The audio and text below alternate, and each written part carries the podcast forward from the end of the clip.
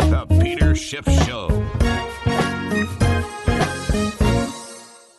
I'd like to thank Bambee for supporting my podcast. You know, HR managers ain't cheap. Salaries average $70,000 a year. Just go to Bambee.com/gold to schedule your free HR audit. Well, on Thursday, we got the initial estimate for GDP growth in the second quarter.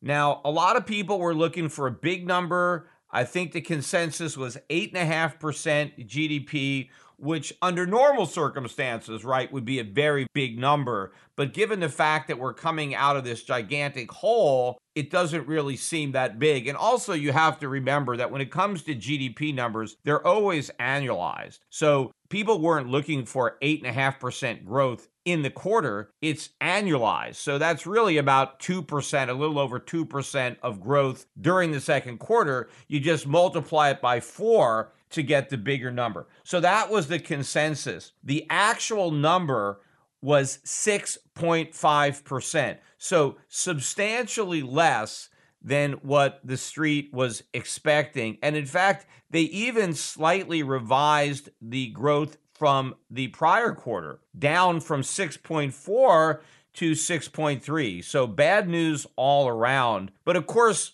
what really stands out with the Q2 GDP is not the actual 6.5, because that supposedly is the real rate of growth, which is adjusted for inflation. And in the GDP, they have a deflator, which deflates the GDP to get it to represent actual growth and not just rising prices. Because after all, if prices are going up, that doesn't actually signify that the economy is any bigger. It just means that it's more expensive. So we're supposedly focusing on real GDP, not nominal GDP. But the nominal gain was about 13%. That really puts in perspective just how much inflation we have, that we've got nominal GDP growing at 13%. The deflator was basically 6.4%, so almost half of the nominal rise in GDP was the result of inflation and not actual economic growth. But I think it's interesting if you compare the deflator to the CPI, because the CPI is another way that the government purports to measure inflation. And if you add up the inflation for the second quarter, just those months, and then annualize it, which is what they've done with the deflator, there you get 9.35% inflation. So if they deflated the GDP using the CPI rather than the deflator, growth would have come in around 3.5%, substantially lower than the 6.5% that was reported. But of course, I don't even think the CPI accurately captures all of the price increases that are taking place within the economy. I mean, it's possible if we more accurately measured inflation, in particular, as I mentioned on my last podcast, if we included how much rents were rising in the CPI, not just how much the government is pretending rents are rising with owner's equivalent rent, but the rents that tenants are actually paying as measured by the real rents. If we use that in the CPI and then we use that to deflate the GDP, my guess is that the economy actually contracted during the quarter. So despite all this fanfare about all this economic growth, all of this economic growth is, in fact, an illusion that is created by inflation. Inflation creates the illusion of economic growth, even as the economy is not growing.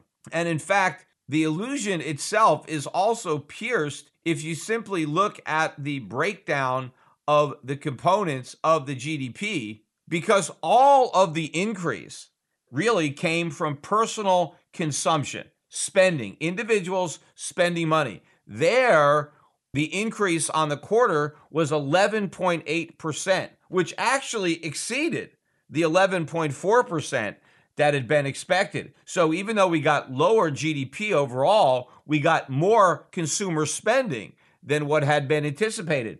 If you look at private business investment, which is the most important part of the GDP, because that indicates the potential for real growth in the future, because to the extent that we're going to have consumption in the future, we need production in the present in order to produce the goods and services that people are going to consume. And so we have to have private investment in order to expand that capacity. And gross private domestic investment actually fell by 3.5%, again, annualized on the quarter, but it was actually a subtraction. So we had no legitimate economic growth at all. All we had was people spending money. And one of the reasons that they spent more money is because all the things that they were buying cost more.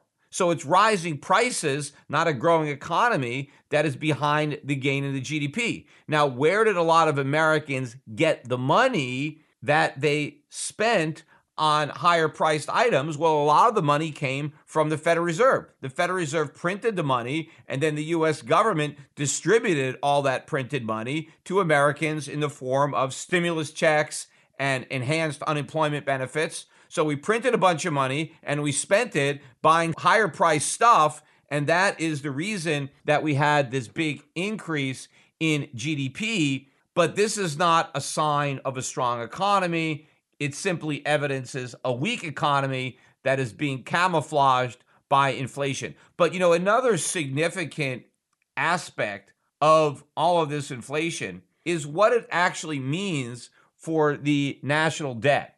The total national debt, again, this is just the funded debt, the tip of a huge iceberg, because I'm not talking about all the unfunded obligations that the U.S. government has, but the $28.5 trillion national debt, if we have inflation that is running at even the 6.5% that the government claims with the deflator, right? If that's the inflation rate, that in and of itself wipes out $1.5 trillion of debt, right? It's not officially defaulted on, but for all practical purposes, it's been repudiated by the government, because when the government creates inflation and the value of money goes down, that means the value of their debt goes down. That means when the U.S. government repays its creditors the money that it borrowed, creditors are getting back money that has less purchasing power. That is, in effect, a stealth default.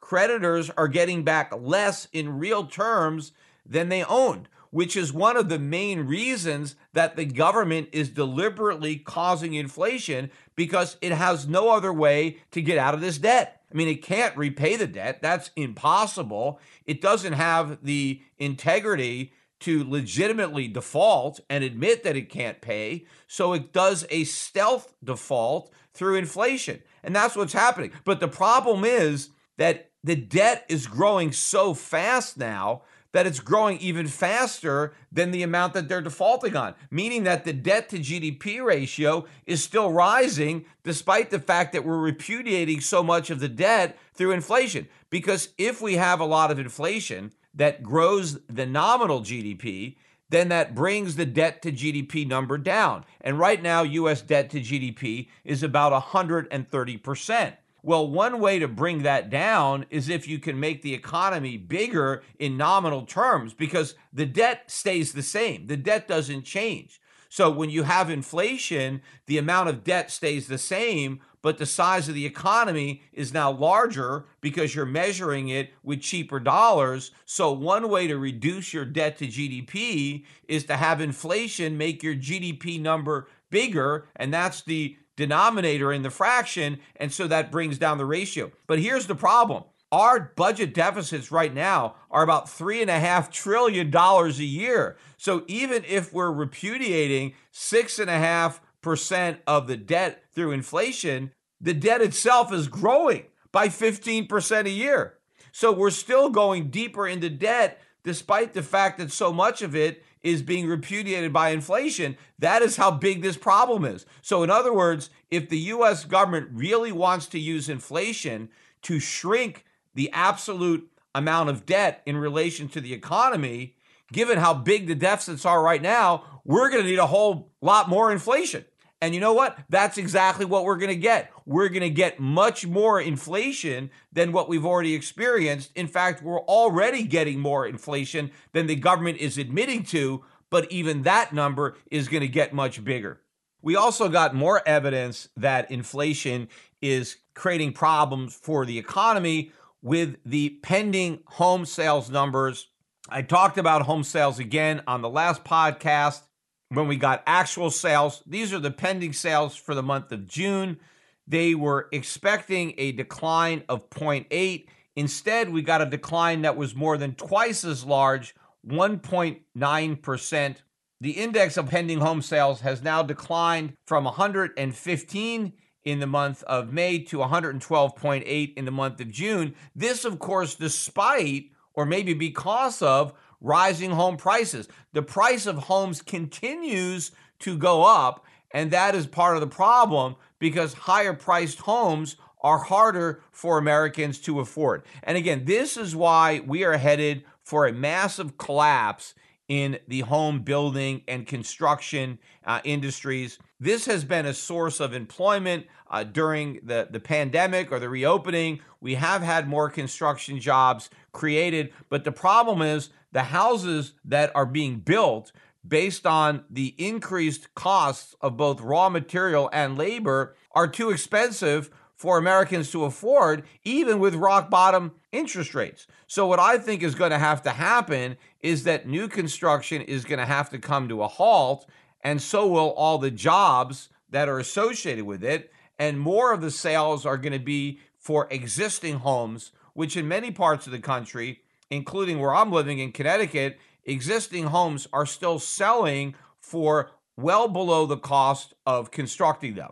So rather than building a new home, you have all these homes that are already on the market that are selling for a lot less than the cost to build them. And so that is what I think is going to happen. And that's also going to keep putting upward pressure on the existing homes because those are the homes that more and more people are going to be buying rather than the higher priced new homes that more immediately reflect all of the inflation that is driving up the cost of constructing them. When you're running a business, it's those HR issues that can kill you. You've got wrongful termination, discrimination, minimum wage requirements, all sorts of labor regulations. And HR manager salaries ain't cheap, an average of $70,000 a year. That's where Bambee comes in, spelled B-A-M-B-E-E. Bambee was created especially for small business owners. You can get a dedicated HR manager who'll craft your HR policy and maintain your compliance and do it all for just $99 a month. And with Bambee, you can change HR from being your biggest liabilities to one of your biggest strengths. Your dedicated HR manager is available by phone, email, or real-time chat for anything from onboarding to terminations. They'll customize your policies to fit your business, and they'll help you manage your employees day to day, and they're going to do it all for just $99 a month. The best part, it's month to month, there's no hidden fees, and you can cancel anytime. So go to Bambee.com/gold right now and schedule a free HR audit. That's Bambee.com/gold. It's spelled BAM.com/gold. What's so special about Hero Bread's soft, fluffy, and delicious breads, buns, and tortillas? Hero Bread serves up 0 to 1 grams of net carbs, 5 to 11 grams of protein, and high fiber in every delicious serving. Made with natural ingredients, Hero Bread supports gut health, promotes weight management, and helps maintain blood sugar. Hero also drops other limited edition ultra-low net carb goodies like rich, flaky croissants and buttery brioche slider rolls. Head to Hero.co to shop today. We also got another weekly jobless claim, first-time unemployment claims of 400,000. We were at 424,000 in the prior week. It was actually originally reported at 419,000, and they revised it up. The consensus was that we would go down to 390. We did go down, but we didn't break the 400. So when you're printing 400,000 new unemployment claims, when the economy is supposedly doing well, when we're supposedly in a recovery, These are high numbers that are more consistent with a weak economy than a strong one. But despite the fact that a lot of Americans don't have jobs, they continue to spend money because they're getting a lot of money from the government. A lot of Americans, of course, are spending money because they're not paying their rent, they're not paying the interest or the principal on their student loans. Now, apparently, some of the Americans who aren't paying their rent may have to start paying next month because the moratorium on evictions has not been extended. And so apparently, starting next week, landlords now have the ability to kick out tenants who aren't paying their rent. So to the extent that some Americans have to resume paying their rent, well, they may not have as much money to spend on other things. And in fact, we did get the personal income and spending numbers that came out on Friday. These numbers came out stronger than had been expected because the consensus was for another decline in personal income of 0.7%. You know, we got a 2.2% decline in the prior month, which was actually an upward revision from the 2% that was originally reported.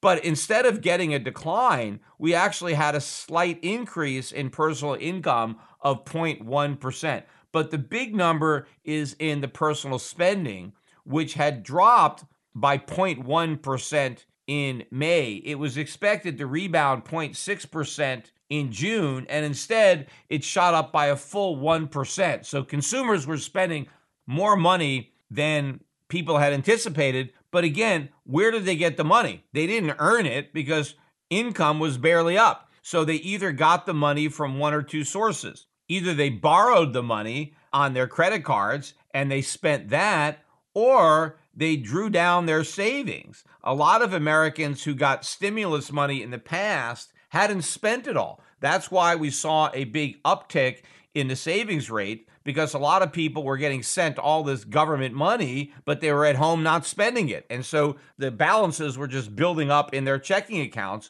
Well, now they're starting to spend that money now that the economy is reopening. And so the savings rate is collapsing as Americans are now depleting that pool that the government filled up. But of course, none of that is sustainable unless the government is going to refill the pool with more stimulus money, which it's probably going to do. But of course, all of that means more inflation because the government is creating money, not goods and services. The economy is not producing the goods and services to give purchasing power to the money that the government is printing. And so the consequence is simply that prices go up, and we're going to continue to see that happening. The key is, when are the markets going to finally wake up to this reality? On Friday, we had the last trading day for the month of July. And if you look at a sector that was particularly weak, it was energy. Oil and gas stocks really got beat up in the month of July, despite the fact that the price of oil did not. Oil was actually up about $1.50 per barrel on the month. And in fact, if you look at where we closed on Friday, $73.95, just a nickel below $74, we've only had 5 other days all year where the price of oil has closed higher than this, and not much higher, because if you look at the highest close of the year, it's less than 1.5% above the close from Friday. So given the fact that oil is so strong, why were oil stocks so weak? And it's not like they've had such a big run off of their COVID lows. They haven't. Pretty much all of the major oil companies today are trading significantly below where they were prior to COVID, even though the price of oil is higher today than it was prior to COVID, and likely to go much higher given the new reality of all the inflation that's being created.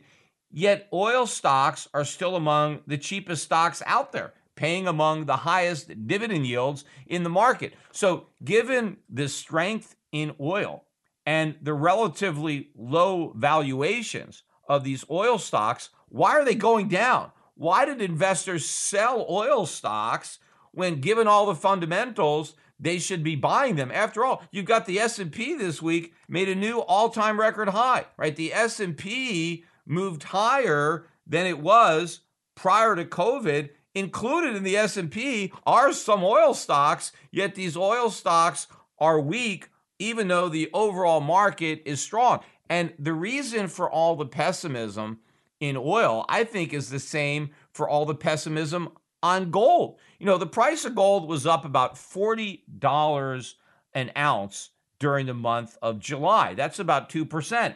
But gold stocks didn't go up. In fact, look at the GDXJ, which are the junior gold mining stocks. That index was down by 2% on the month, even though gold was up 2% on the month. Normally, you would expect that the gold stocks, particularly these junior miners, would go up maybe twice, if not three times, the amount that gold would go up. So if gold went up 2%, you would expect these stocks to be up 4%, maybe even 6%. Now, you might expect similar leverage on the way down, meaning had gold dropped by 2%, well, maybe the gold mining stocks, the juniors, would drop by 4% or 6%, but gold didn't drop. Gold went up. Yet despite the fact gold went up, gold stocks went down.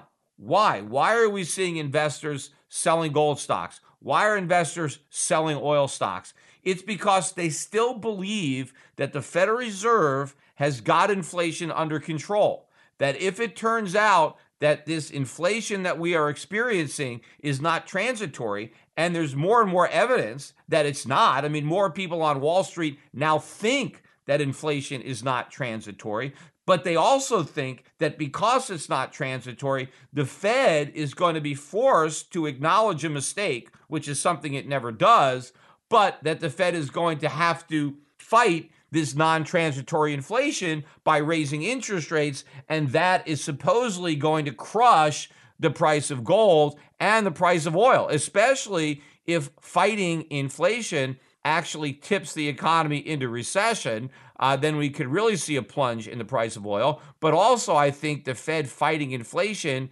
and raising interest rates sooner than expected, tapering its asset purchase program sooner than expected, everybody believes that that is going to be bullish for the dollar, and a strong dollar is also going to be bearish for oil and bearish for gold. Except, once again, the dollar was down during the month of July. The dollar index closed the end of June at 92.44, and it closed July at 92.09. So in reality, we're seeing rising oil prices, rising gold prices, and a weaker dollar, yet the markets don't believe these trends are going to continue. They believe these trends are going to reverse because they expect the Fed to not only fight inflation, but to win the fight.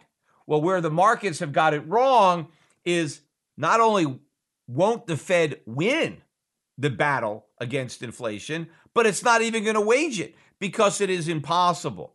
And as the markets eventually come to terms with this reality, then they're going to start discounting a totally different outcome. Because right now they're discounting the fantasy that inflation is going to be successfully fought off.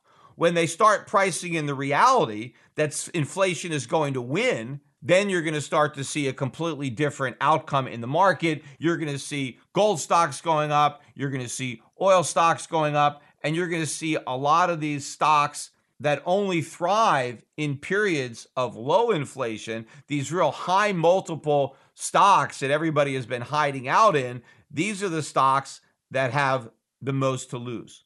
And speaking of stocks that have a lot to lose, I want to talk about the IPO of Robinhood.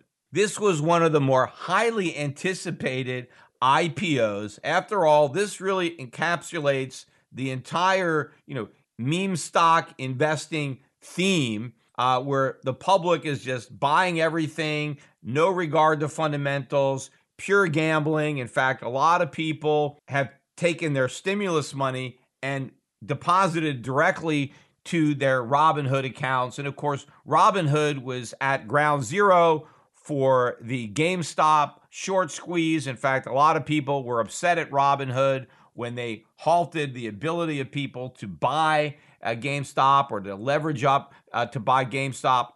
So there was a lot of people focusing on this IPO. They supposedly have democratized investing. Of course, Robinhood is not about investing at all. It's about speculating. It's about gambling. If anything, that's all they've democratized. And they're not helping the little people, right, rob the rich, right? That's the whole name of Robinhood, is where, you know, you're taking from the rich and you're giving from the poor. Well, what Robinhood actually does is it helps the rich take from the poor, because the people who are losing are the customers or the people who have accounts at Robinhood, because they're not actually the customers. Those people are the product. The customers are a few hedge funds that are buying all the order flow so they can trade against all the Robinhoods, right? So all the merry men who have got accounts at Robinhood are losing a bunch of money, and the people who are making the money are the rich sheriffs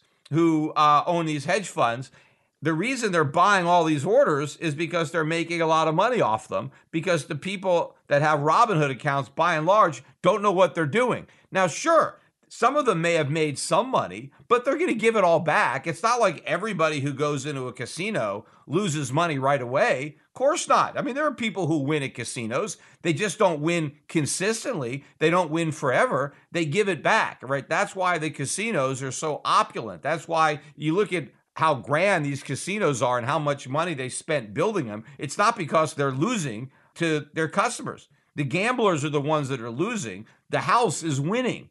And the house, when it comes to Robinhood, are the companies that are the real customers that are paying for all the order flow so that Robinhood's account holders can trade for free. But while they're trading for free, they are losing their money. And to the extent that they haven't lost it all yet, it's just a matter of time. Because if you look at the stocks that Robinhood's account holders are concentrated in, they own the most overvalued stocks in the market. They own the stocks that are likely to fall the most during the bear market, especially if the bear market is a result of inflation. And also, of course, not only is Robinhood generating revenue from stock trading, they generate a lot of revenue from cryptocurrency trading. In particular, more recently, Dogecoin is where I think some of the greatest revenue is coming from. The reality is, if you look at the market environment that Robinhood has recently been operating in, things could not get better, right? You have all these individual investors who haven't lost all their money yet, who are gambling like crazy. They're trading constantly. They're also chasing all these meme stocks and jumping into these cryptocurrencies. So you have all of this volume.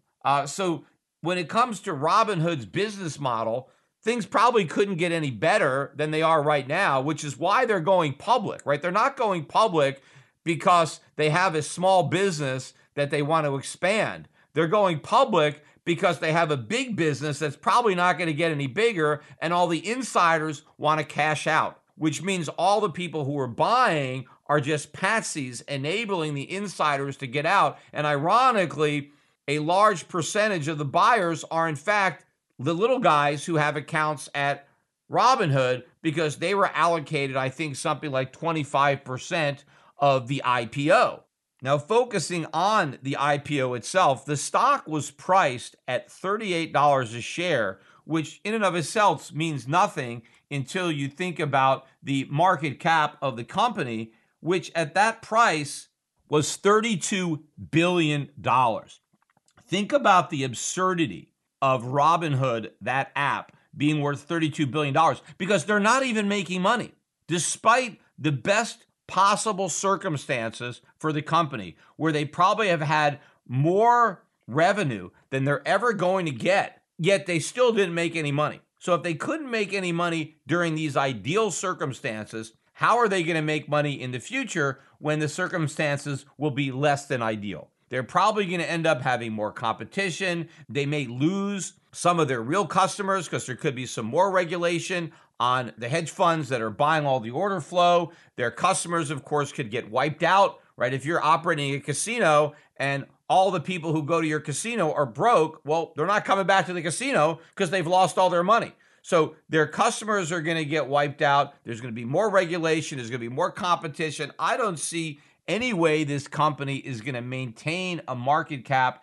anywhere close to $32 billion, other than through massive inflation, which, of course, we're probably going to get. but then the real value of that $32 billion is going to collapse. But even with massive inflation, I still think they're going to struggle to keep that market cap. In fact, if you look at the way the IPO played out, it immediately crashed below its IPO price. In fact, on Friday, the stock traded as low as $33.25.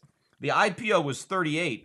That's about a 12.5% decline in the price of the stock the day following the IPO. And that ranks it as one of the worst IPOs ever. In fact, on its opening day, it may in fact have been the worst IPO ever for a major IPO. So complete disaster, breaking that syndicate bid. I mean, normally the investment banks do everything they can to try to at least hold the IPO price, and they're in there buying, but obviously they couldn't do it. They were overwhelmed by the number of people trying to immediately get out of that stock. And I'm wondering how many of the people that have Robinhood accounts actually sold, because to the extent that they want to get IPOs in the future, they are penalized if they don't hold on, I think, for at least 30 days.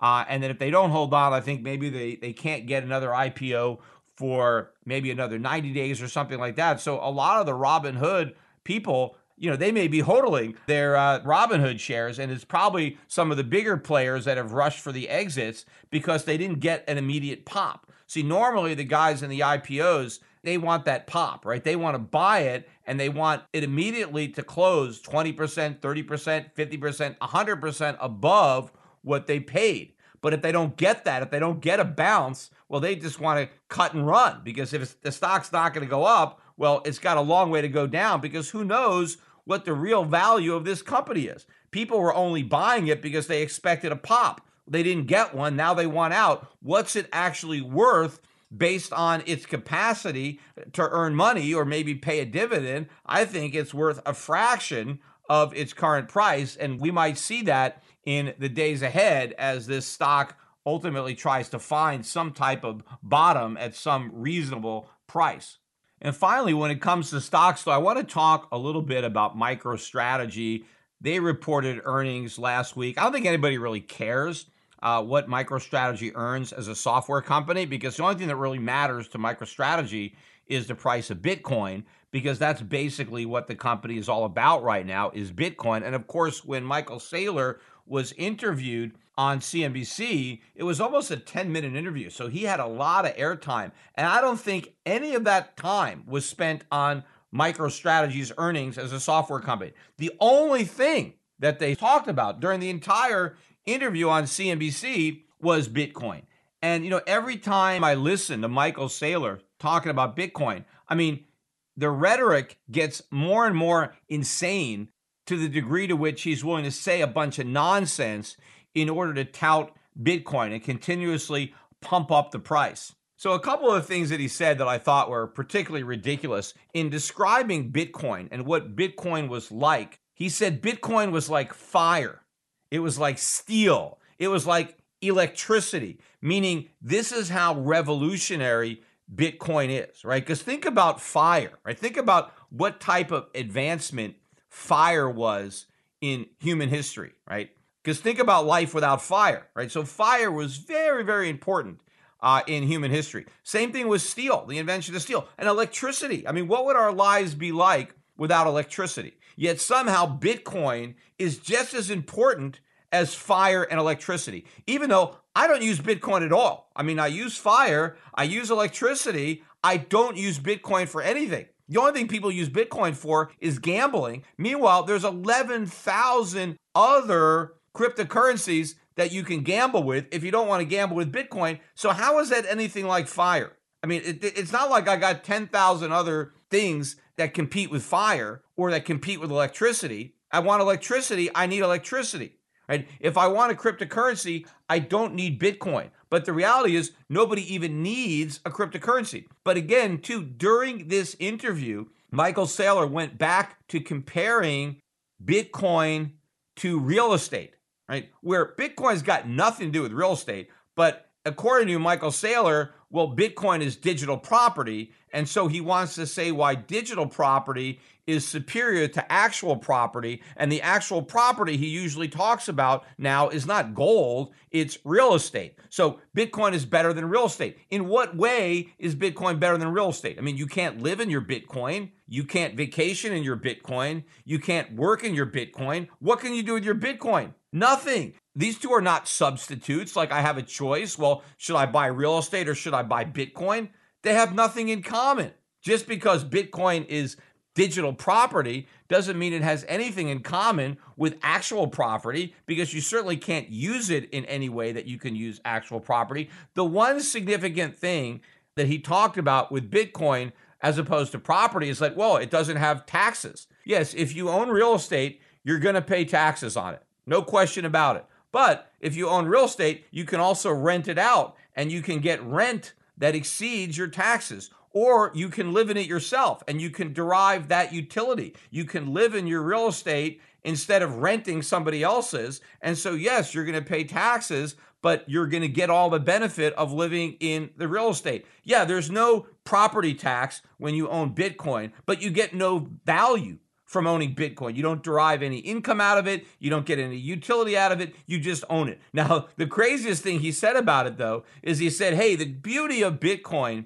is that you can take it with you when you die, right? Because, you know, a lot of people, there's an old expression, you can't take it with you. Well, as far as Michael Saylor is concerned, when it comes to Bitcoin, you can take it with you because you could take it to the grave. Well, first of all, taking it to the grave and taking it with you are not the same thing, because the expression, you can't take it with you, refers to the afterlife, right? You're going to go to heaven if you believe in that. Well, you can't take any of your wealth with you to heaven, right? That's the whole idea behind the expression, you can't take it with you. So, you know, spend your money while you're alive, because if you die with a big fortune, that fortune isn't going to help you in heaven. Maybe it's going to help your heirs, but it's not going to benefit you. But people have been taking assets to the grave. I mean, think about the old Egyptian pharaohs, you know, buried in these tombs. They've got all this gold buried down there with them. Not like it does them any good in the afterlife, but at least they've got it in the grave with them. So to say that, oh, Bitcoin is great because you can be buried with it, well, hell, you can be buried with your gold too. What difference does that make? I mean, the fact of the matter is, the reason that Michael Saylor thinks it's so great that you can die with your Bitcoin is because when you die with your Bitcoin is gone, right? Assuming that you haven't given anybody the password to your wallet or whatever, you die and the Bitcoin dies with you. Well, what's so great about that? I mean, I'd rather have assets that I'm going to leave to my children or to whatever charitable causes I want to donate them to or to other relatives, rather than just have whatever I've saved just go to money heaven at the same time that I go. But this shows you how delusional this guy is to think that this is some big selling point when it comes to Bitcoin, that you can take it to the grave. Now, the reality is that is the ultimate in hodling, right? You have all this Bitcoin, you never sell it, so you never buy anything. So it doesn't matter how much they're worth on paper, because you never actually utilize that value to buy anything, to consume anything. And then you die and it all disappears, right? So you hodl it during your life and then you hodl it in death. Apparently, that's what Michael Saylor is planning on doing. He's going to take all of his Bitcoin to the grave. Well, I don't know if the rest of the Bitcoin community was planning on hodling just that long. Maybe a lot of these people who are holding onto their Bitcoin do imagine that at some point in time, they're going to use these Bitcoin to actually buy stuff, to actually enjoy their wealth. They're probably not looking forward to dying with all their Bitcoin, having never sold any of it. And then I think the final ridiculous aspect of this interview is that David Faber asked him about all of the leverage and all the money that he was borrowing to buy Bitcoin. And David said, you know, I can understand if you really like Bitcoin, using your cash flow, using your corporate earnings to buy Bitcoin, but I don't understand borrowing money to buy Bitcoin. Why would you do that? And Michael Saylor's answer was, well, you know, I can borrow at 1% or 1.5%, so why not? After all, what if 10 years ago, I could borrow money at 1.5% and buy Facebook?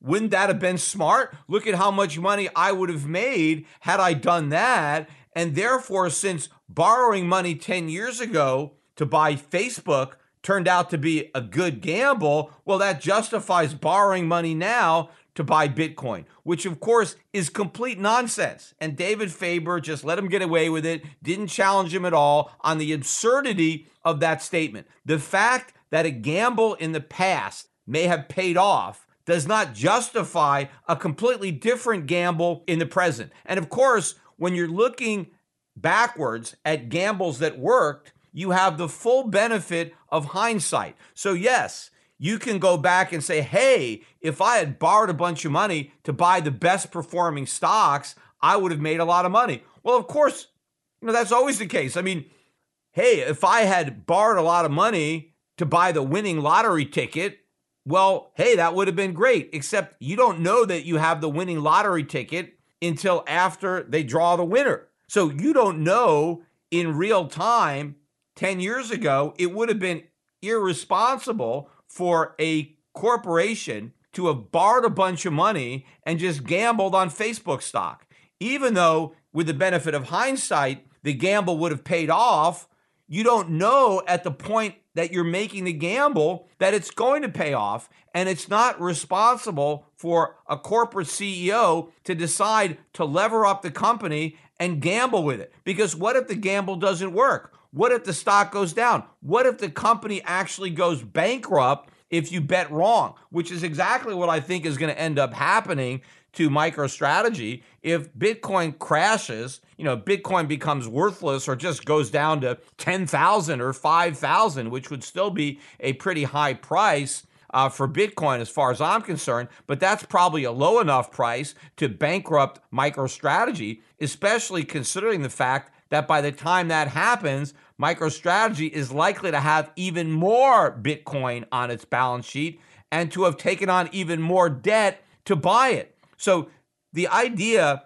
that because it would have been a winning bet to have borrowed a bunch of money to gamble on stocks, that because that worked out, that gambling on cryptocurrency, which isn't even a stock. I mean, at least Facebook was an actual business that actually has earnings. So maybe you could justify borrowing to buy a business, but you're borrowing to buy a digital token that has no earnings whatsoever, that has no actual intrinsic value that can collapse at any moment. I mean, Bitcoin is the last thing that you would want to gamble on. I mean, maybe if you believe in it, fine, buy it, but to borrow money to buy it, especially since even if Saylor is right on where Bitcoin is going to go in the long run, how does he know where it's going to go in the short run? Bitcoin could crash to 5,000 before it goes to 100,000. And if you've levered up, you may not survive that. You may be forced out. You may be forced into bankruptcy on the decline, even if you end up being right ultimately. So there is no justification for what Saylor is doing, other than the fact that I think he's desperate to try to prop up the price. That's why he uses every opportunity he can to tout Bitcoin, to talk about all this nonsense about why it's so great and why you could take it with you and you could take it to the grave, and why he puts all the money that he can get his hands on in Bitcoin is because he's desperate to prop up the price. And I think he knows without continued buying from MicroStrategy and without all of his constant touting, the price might already be a lot lower than it is now.